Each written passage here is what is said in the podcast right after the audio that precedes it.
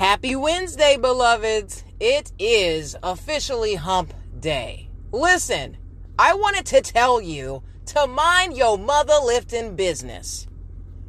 Do you suffer from chronic anxiety, distress, depression? Guess what?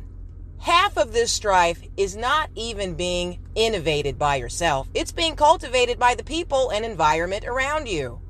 Stop taking on their drama, boo. Mind your mother lifting business and let them attend to theirs. You see, when you allow yourself to be too accessible to the wrong spirits, what they will do is deter you, distract you, and put you in a false state of strife. You don't got time for that. So, with that said, God bless you in fitness, health, and in spiritual wealth. I am Bell Fit.